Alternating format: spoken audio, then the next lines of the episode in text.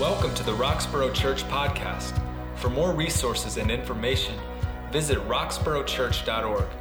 We hope you are blessed by this week's message. Father, we thank you. We ask, Lord, that you just continue to meet us here as we continue in worship. Father, we ask that as we delve into your word, that you will open our hearts, that we might be able to hear your voice clearly and Lord, we just ask that you will move and that we will respond. Lord, allow me to decrease and you increase. Lord, we thank you. And we thank you for the opportunity to be here. And we ask this in Jesus' name. Amen. Amen. Last week, we began to talk about being made alive in Christ as we go through Ephesians. And so last week we were able to see that Paul let us know how we're able to be changed. In the first three verses of chapter 2, he let us know our condition, what our condition was.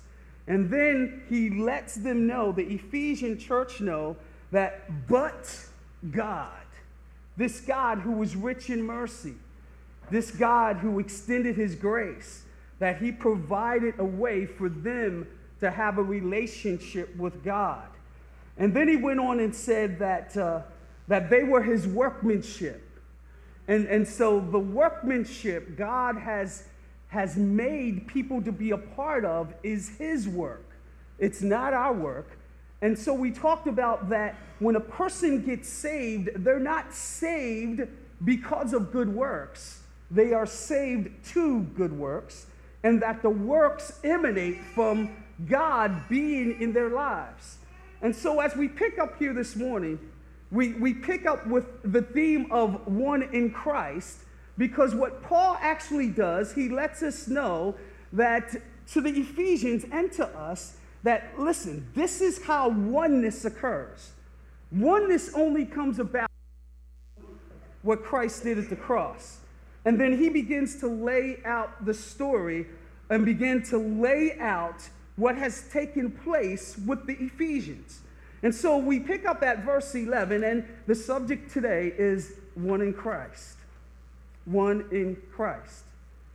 Paul says this Therefore, remember that formerly you who are Gentiles by birth and called uncircumcised by those who call themselves the circumcision, that done in the body by the hands of men, Remember that at that time you were separate from Christ, excluded from citizenship in Israel, and foreigners to the covenants of the promise, without hope and without God in the world. But now in Christ Jesus, you who once were far away have been brought near through the blood of Christ. It's a mouthful, isn't it? Paul lets them know. He says, therefore, and anytime you see therefore, it's talking about, it ties in directly to what he said previous. And so we know that Paul was talking about how they had been created, the Ephesians, and they were now part of God's overall program, his, his purpose, and they were God's workmanship, and, and God had called them, and God had chosen them. And through them, as they let go, and let God, God was going to use them for his divine purpose. And so, but he, he, he takes them back to their former condition first. And what he says, he says, I want you to remember something, Ephesians. I already told you what your condition was prior to this, but I, I need to let you know something because this deals directly with what was going on between the Jews and the Gentiles. And what I need to say here is that it was God's choice to choose the Jews to be the ones who would be the example or the representative for those nations around them uh, of for God. In other words, if I can use the term missionaries, the Jews were supposed to be missionaries if I can use that term. They were supposed to represent a relationship that, that one could have with God. However, what happened with the Jews, now, now I want you to hear this clearly. What happened with the Jews was they took something that was supposed to be good, which was the law, and, and the law could not be kept by them. Let's, let's make that straight. No one could keep the law.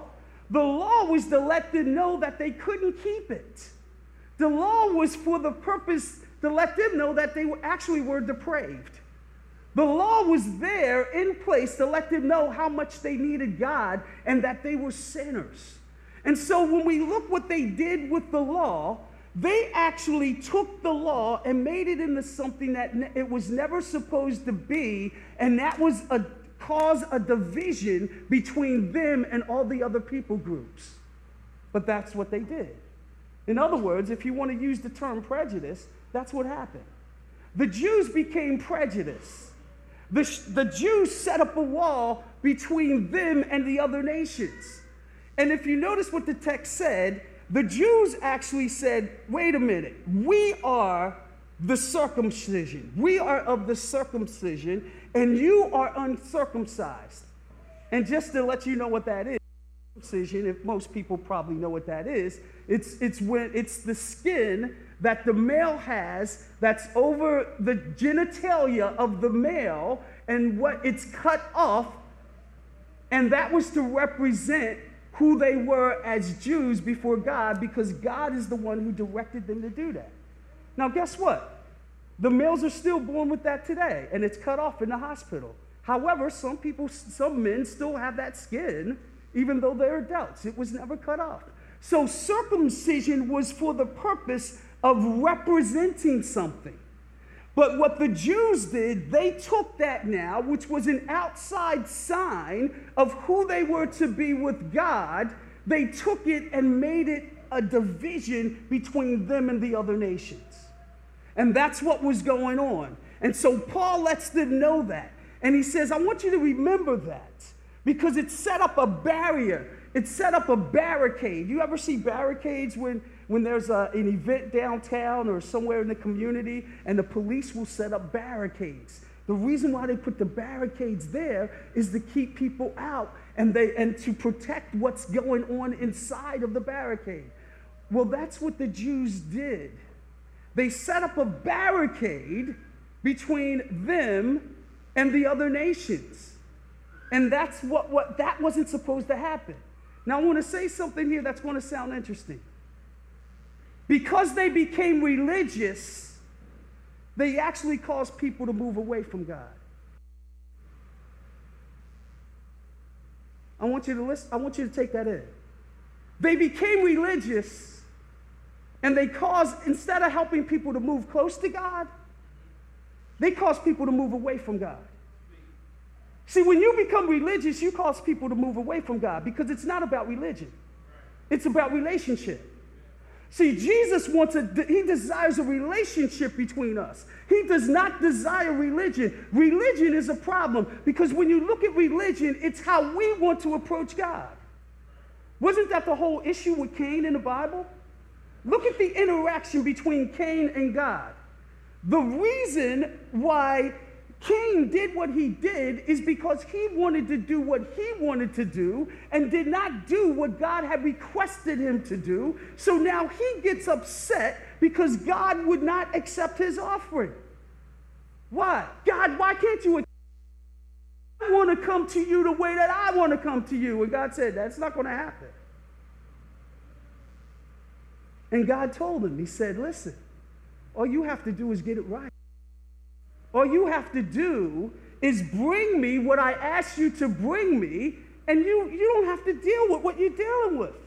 He said that there's sin creeping at your door, and you must master it. Isn't that what God said? Now, notice that. So, why do people get so upset with God when He doesn't do something?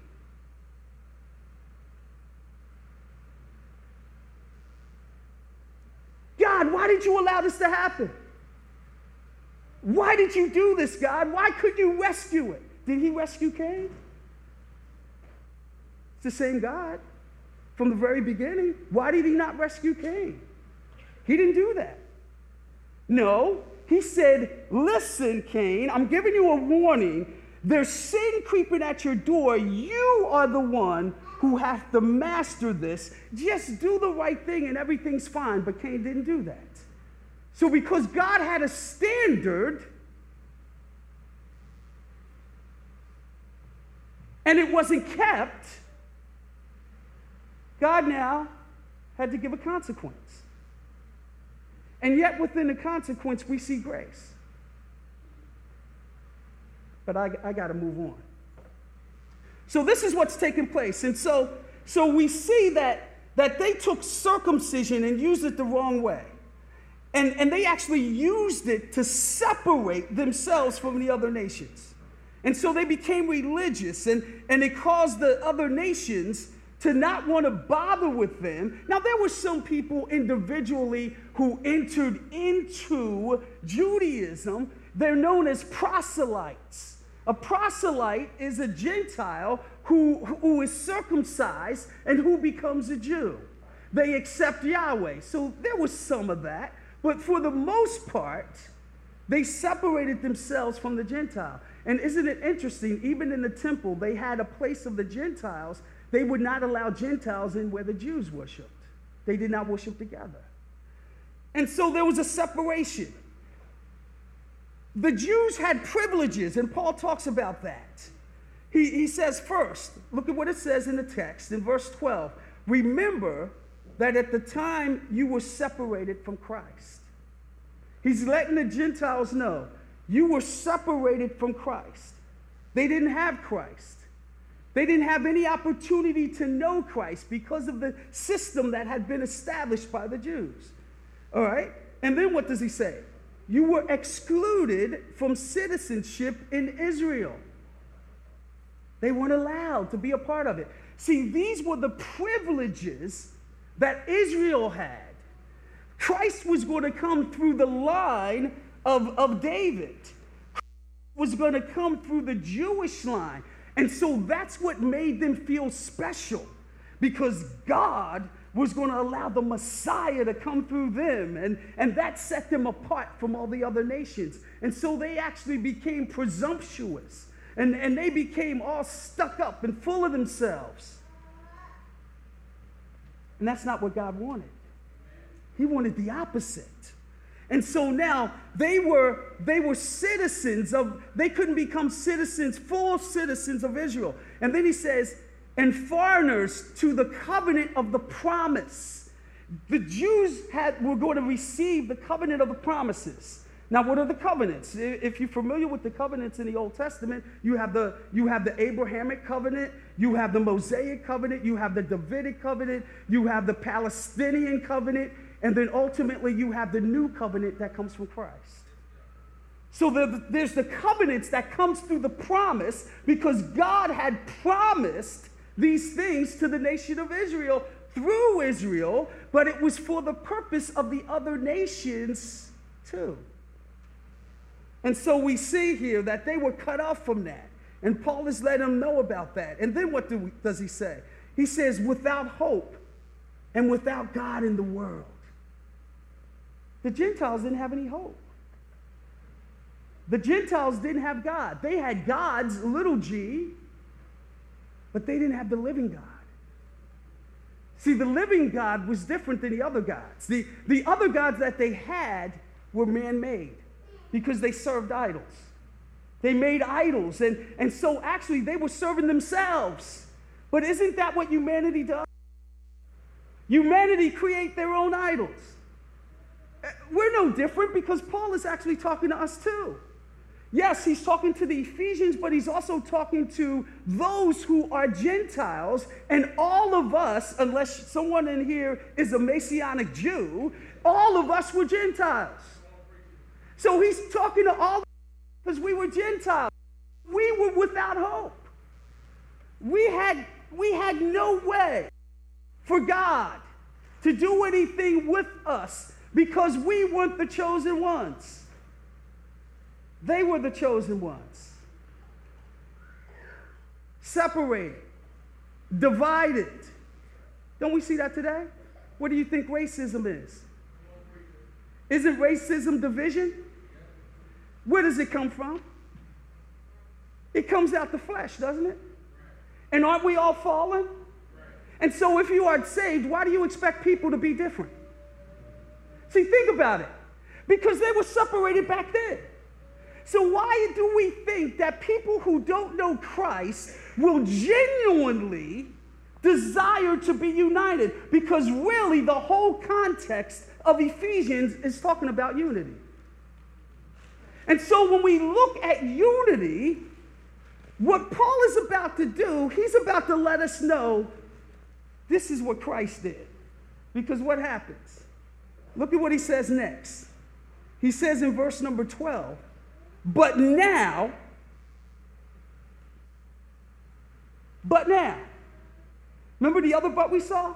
But God, but God.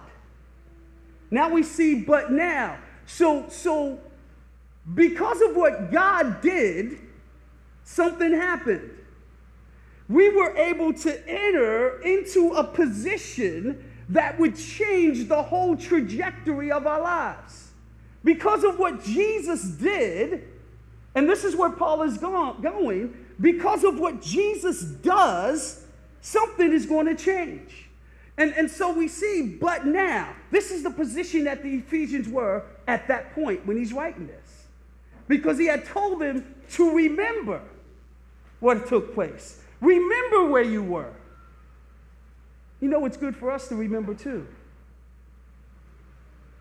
Some of us were really out there in sin. Some of us can look back and, and can see, whoa, man, what I was doing and where I was. And, and, and guess what? You're not going to forget that stuff. Okay? But the fact is, you were far away. From, we were far away from God. And let me know something. I was in church all of my life. But guess what? I was far away from God because being raised in church gives you an attitude that somehow you're close to God than everybody else because you're in church. See, and being in church doesn't do nothing. It's being in Christ. So if we weren't in Christ but in church, we're still far away from God. And people have that stuff mixed up that thinking about because they sit in a church pew and that they've been sitting there all their lives that somehow they close to God and they can be the devil sitting in the pew. So we got to make sure we know what the deal is. No, it's not about church. It's not about what we're doing in church. It's, it's not about whether you're ushering or deacon or whether you're an elder. It's not about any of that. If you don't know Jesus Christ as your Savior and accepted Him and received Him into your life, then guess what? You can go to hell from the church pew. Amen. We need to understand that. So many people look, view Christianity from the wrong lens. And we're living in a society where there's cultural Christianity. And if you're in cultural Christianity, guess what? A lot of people who are in cultural Christianity, they don't really know Christ. They're religious. Yes! Hallelujah. Come on, brother. And the enemy loves to deceive because that's what he does. He wants to deceive people who are in church that they're okay. Right. And they're really not. Right. See, and the fact is, we have to understand what Paul is getting ready to say. He's saying, but now in Christ Jesus, you who once were far away, talking about a spiritual ba- a barrier, not a physical barrier, like I said earlier. It was a barrier but it was a spiritual barrier that they put up between themselves and the other nations. And so he said is you were once far away, but you have been brought near through the blood of Christ. The blood of Christ changes everything. It's through the blood of Christ. The only way to get to God is through the blood of Christ. the only way to actually have unity is through the blood of Christ. Now, guess what? Let's, let, let, let's be real. If we have gone through the blood of Jesus Christ and we've been made whole because of what he did at the cross, because he took our sin and, and he took it, and now when God sees us, he sees us through the blood. So now we have a spiritual connection with God why is it that we have so many problems when it comes to dealing with people?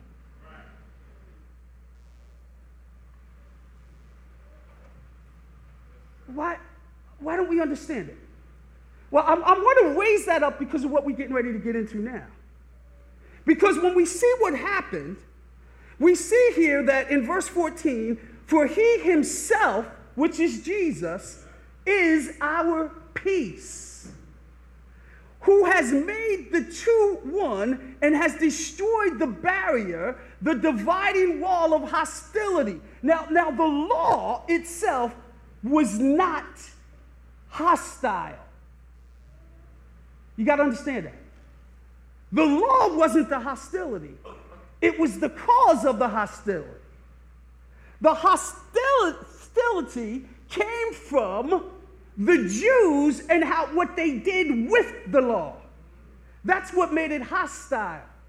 And so what this says is that this spiritual barrier that was established by the Jews between them and the Gentiles, here comes Christ. He goes to the cross, and through the blood of Christ, he comes down, and what he's going to do is create something new so that the both of them can now gel together and become one. Now, how, can, how does that happen? I'll tell you how it happens. Because what the blood of Christ does, it evens the playing field. Now, watch this. The Jews thought they were better, right? But the Jews were far away from God, just like the Gentiles, even though they thought they were close. If they were close to God like they thought they were, why would God say you are of your father, the devil? That's what he said in John 8. He's calling, the, he's calling these church people that are, that are leading the people. He's saying, You are the devil. That's what he said. And they're supposed to be the ones leading them toward Jesus. Why would Jesus say such a thing? Because Jesus is the one who exposes. Jesus brings light to the table. Jesus brings light to our lives. And so, what he's done is, Jesus has evened the playing field to let them know that, you know what, all y'all are sinners. The Gentiles just aren't sinners here. He's letting the Jews know, you know what? You need me. Yeah, that's why I was coming through you, but guess what? Just because I was coming through you didn't mean that you wouldn't need me.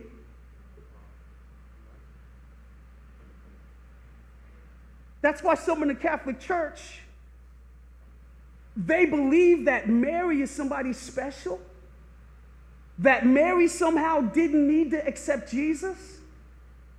Just because she had Jesus did, does not mean that she was sin free. She was imperfect. Jesus inside of her was what's perfect. Jesus allowed himself to enter into somebody who was imperfect that brought a perfect work. And isn't that what he does with us? Because when we get saved, he takes imperfect vessels and uses us to do a perfect work because the work is through him. This unity that we see here. So he brings down the wall, the barrier, dividing the wall of hostility by abolishing in his flesh. Get that? It took the flesh of a perfect human to accomplish the work of God spiritually.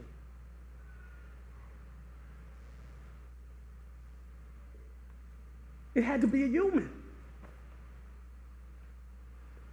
Jesus was that human. Yeah, he was God, but he was human. There had to be an absolutely perfect human to accomplish this, what was needed. And that's why when you look at the old system in the Old Testament, that's why it had to be a lamb that was perfect. You couldn't just throw any old kind of lamb up there. This old messed up, emaciated, you're going to offer that to God. God said, There's no way. No, it has to be a perfect lamb without blemish. I don't just accept anything. But yet, we want God to accept our, our, our half devoted, our, our half hearted devotion. We want God to accept every little thing we throw up to Him that, that, that's not even close to what He desires. And we want God to bless our lives, and our lives are raggedy. And He's saying, I've given you everything you, I, I, you got everything available to you. You have it all. But it's in the spiritual realm. You have to know how to use it. And, and so what he does, he, he breaks down these barriers. So, so listen, he didn't just break down those barriers between the Gentiles and the Jews. He breaks down the barriers of racism, of classism, of sexism. If you're a believer, you should be a sexist. If you're a believer, you should not have a problem with racism. If you're a believer, you should be unifying people, not pushing people away. But if I were to ask the question, how many of us actually are friends with people that are different, different ethnic groups and actually have them in our houses, how many would say that? But, you know, we, we, we say this stuff that I'm not a racist, but yet some of the things that come out of your mouth is racist. Right. Mm-hmm. Because we don't understand each other because you're not around us. You're not around each other. So, how can you know about people if you're never around people? How can you know about people if you never talk to people? If you don't take the time to get to know them, how are you going to know what they're about? How are you going to know how to minister to people if you don't know? You have to know about their culture. You have to know what they're about. You have to know how Jesus is able to enter into their culture because it's not going to be the same with every culture. That's why it's easy to stay in a church that's homogenous because everybody's alike.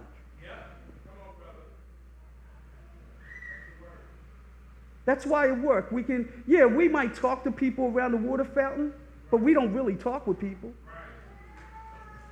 All right, I'm not going there. Okay. So look at what Jesus does. He, he's able to bring them together, right?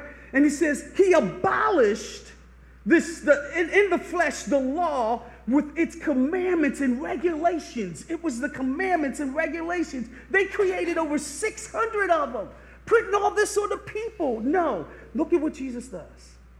His purpose was to create in himself one new man out of the two, bringing the two together. Somewhere else. Don't we see that in Genesis? When he takes the man and the woman and he brings them together and tell them to leave home. Now he does that before it even existed. That's, that's, that is given before it even happens for a man to leave his home. Who else is there besides Adam and Eve when that's given? At that point, there's nobody. So he's talking about future tense. That's what it's saying there.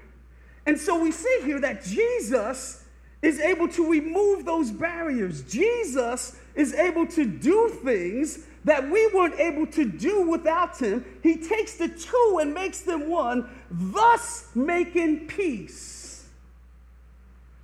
And in this one body, to reconcile both of them to God through the cross by which he puts to death their hostility.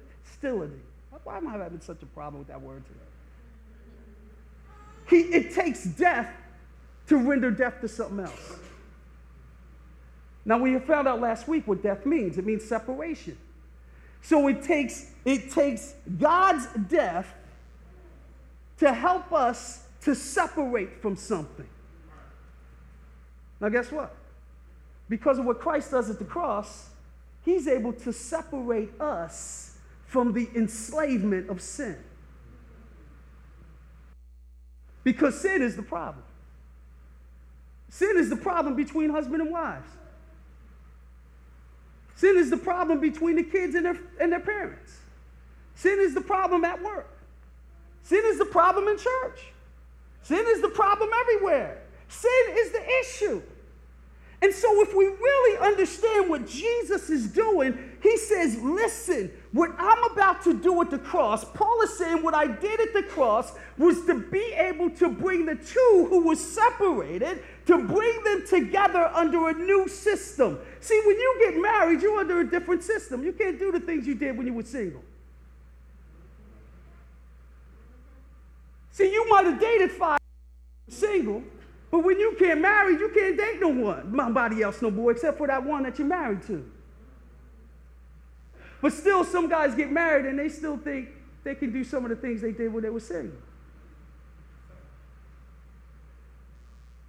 See, when you get married, you can't, ladies, call your mom and complain about your husband like you did when you were single before you became husband and wife. You can't do that no more. You can't no more. You don't need to have your parents up in your business like that. Now, where do I get that from? Well, didn't the Bible say you need to leave and cleave? It didn't just say cleave physically or leave physically. No, part of that is emotion. I, I, I, listen, you're a different unit. You have become one. In order to become one, you have to separate. And, and part of the problem in marriages, a lot of times, is that they're still hanging on to parents and it's an improper relationship because they're enmeshed. And a lot of time the parents can't let go. I almost lost my wife like that. And if she wasn't saved and filled with the Spirit, because it was the Spirit of God that kept her there, because she believed God and because she knows what the word says, and, and she says what we want, and somehow I got to stick and stay, and hopefully the knucklehead will get himself together. Oh!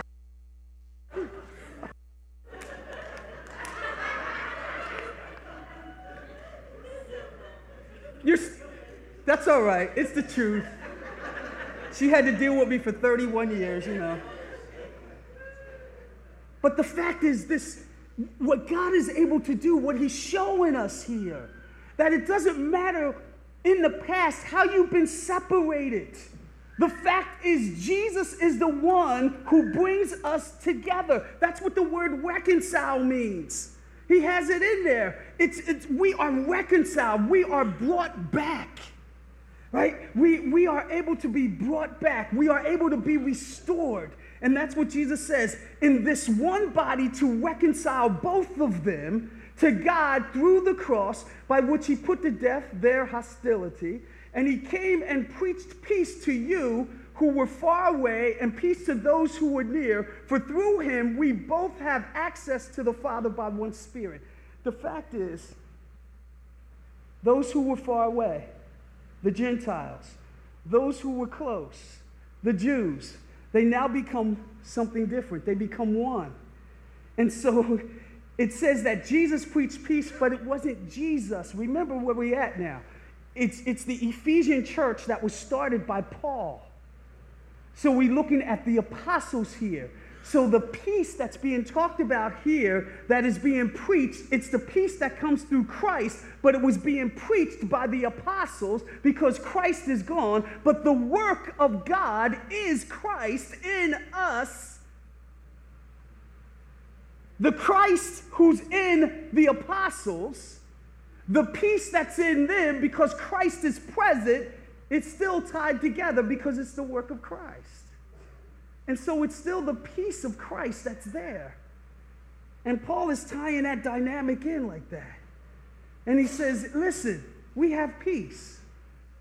So why is there peace in our home?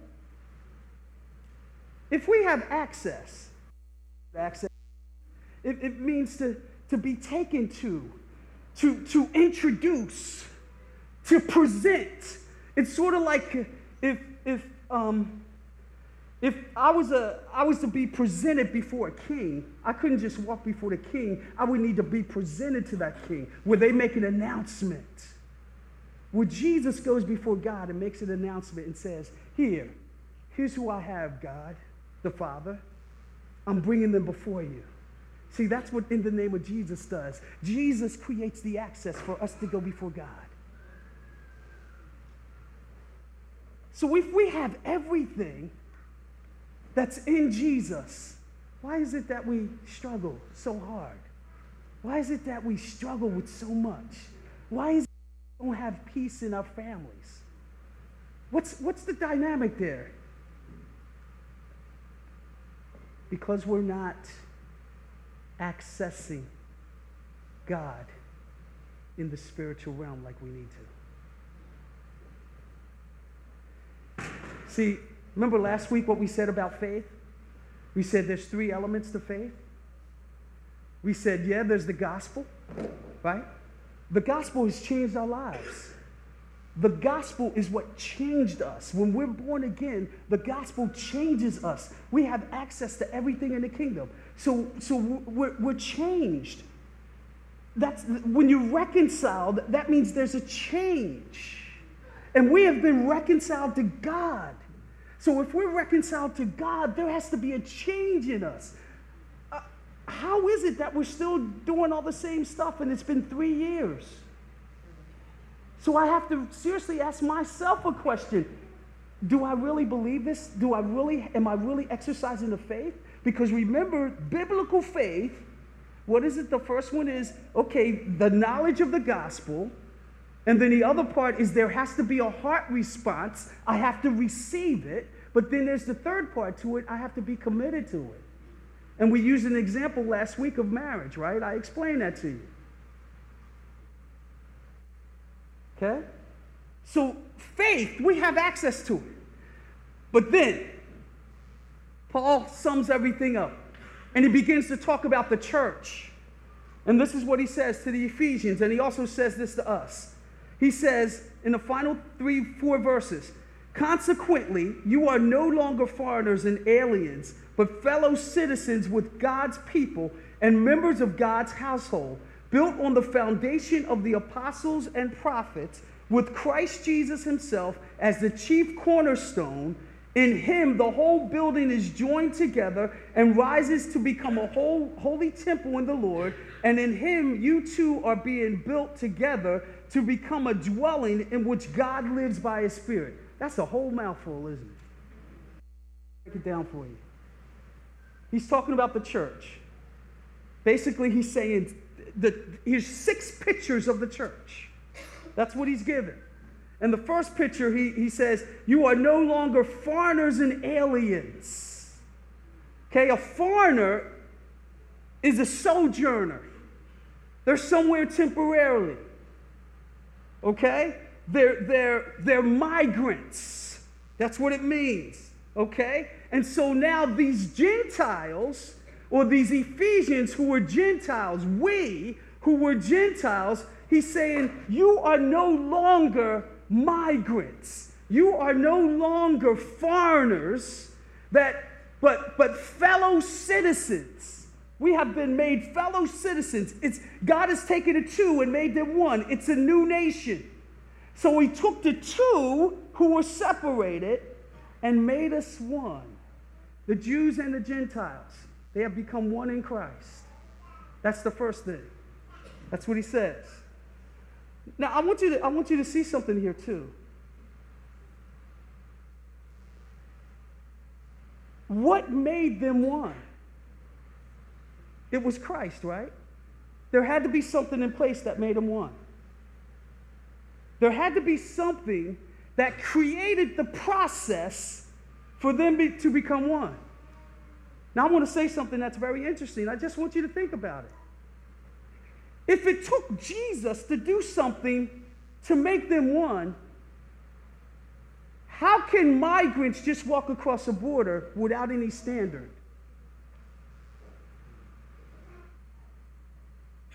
How can a foreigner just walk in somewhere? uh, think about it. Because this is something that we're going through right now in our country. So, so how can we cannot go to any other country and just walk in and be okay? You have to get a visa. You have to go in the right way. I cannot just cross the border and, every, and everything's cool and then I have access to everything. No, there, you got to go through a process. Even with us, didn't we have to go through a process when we got saved? So why do we eliminate it when it comes to other things in life? Just a thought.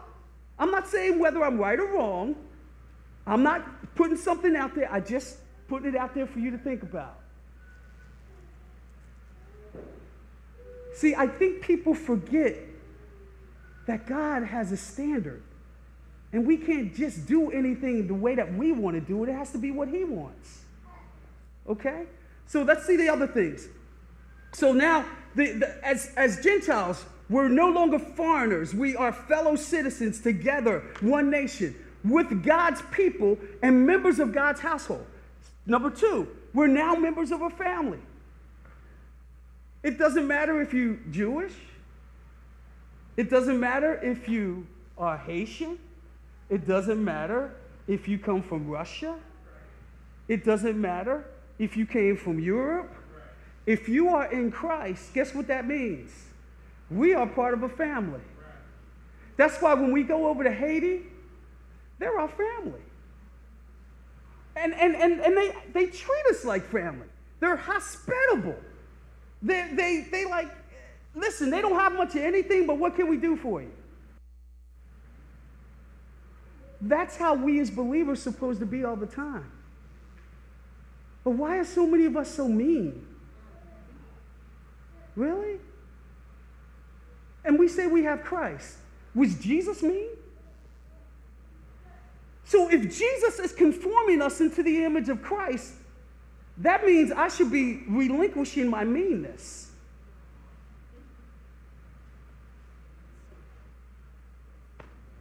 It's Supposed to be, he brings us together. It's supposed to be peace, right?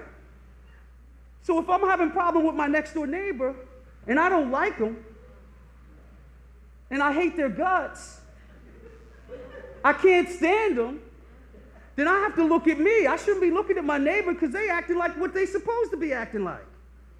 See, we can't expect people who are in darkness to be like us, but yet we're like them. Then we look like Jesus. That's why they don't want to get saved. They don't want to get saved because when they look at our lives, we're the same, our lives are the same as theirs. And they're like, well, it ain't any difference. What did Jesus do for you? And they have a legitimate point.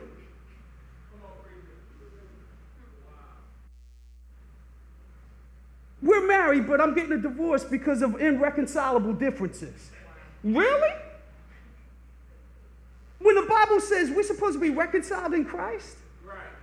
and we're two believers, but we're getting divorced right. because we have irreconcilable differences?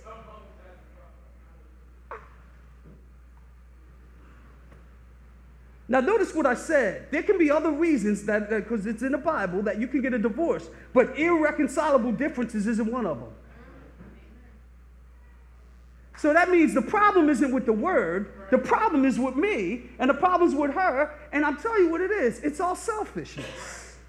Because I want what I want, and if I don't get what I get, then you got to go and I find somebody else to give it to me. Let's be real. That's the problem.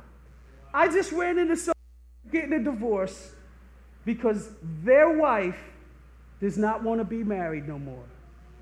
In other words, I'm tired of your behind and I don't want you. I'm, I'm just being honest, y'all. I'm tired of you. I don't want to be married no more. And then I ran into somebody before. I, I just don't want to be married. What? I, you just don't want to be. You made a covenant relationship. There's no problem. He's not doing nothing wrong. I just don't want to be married. That's selfishness. You can't do that.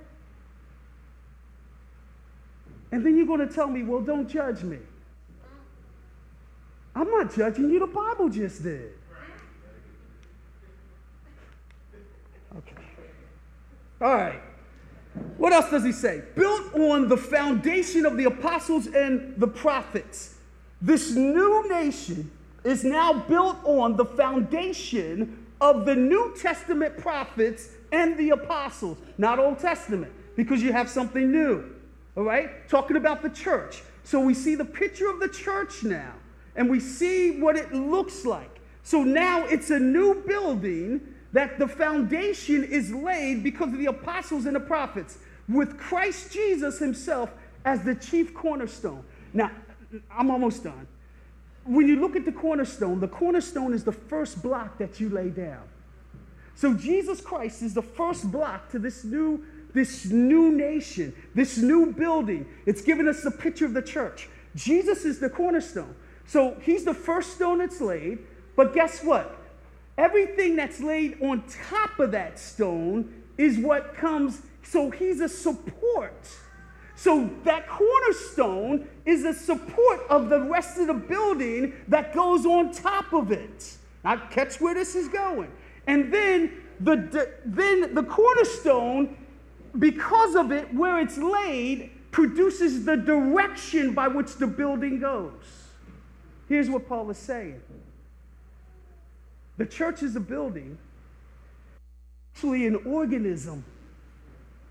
The organism of the church grows. That means everybody in the church is a part of. growth. Now, guess what? What he's talking about is discipleship. Because when you look at what he said earlier about the family, everybody in the family should have a part to play in a family. So when you have your grown up kids living in your house and they're not doing nothing in it, then you being a bad parent because they're supposed to be contributing with that family. I'm being biblical. Look at what Jesus says. It's a family. And so, what he's talking about, Paul is now saying, as a member of the family, he gave us that picture first, and then as a building, being part of this living organism, that we have a responsibility, those who are saved, we each have a responsibility as being part of that family. And guess what that is? It's to bring other people into the organism that helps it to grow bigger. That's what discipleship is.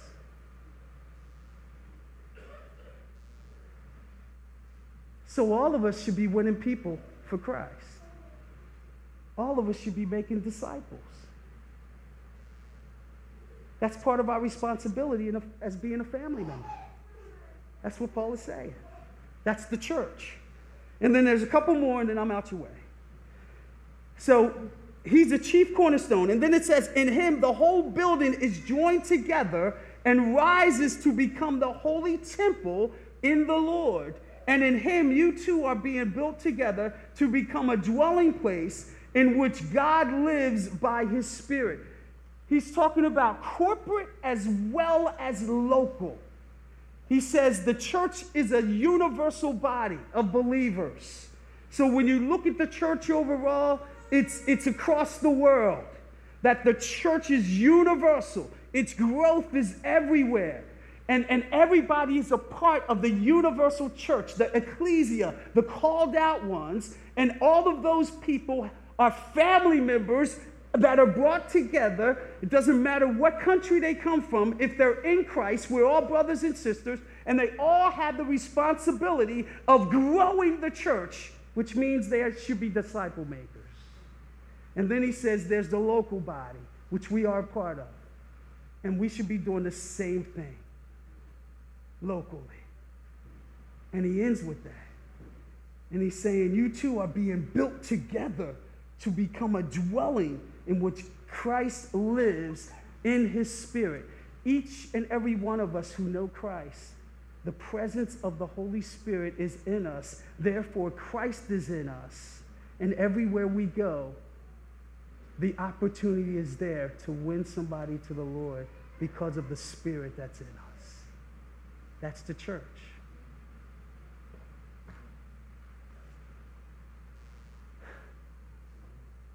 Let's be, do, let's be doers of the word. Because that's where he called us to do. That's where that's what he wants us to do. He doesn't want us to be still in a pew. He wants us to be disciple makers because we're part of the body. Let's pray. Father, for your word. We ask that you will continue to grow us, continue to renew us, continue to fill us. Father, we thank you that you are the one who is the cornerstone, and everything else proceeds out of that. Father, we love you. We're grateful for all that you're doing in our lives. And we ask these things in Jesus' name. Amen. Thank you for listening to our weekly podcast. We pray it was life giving.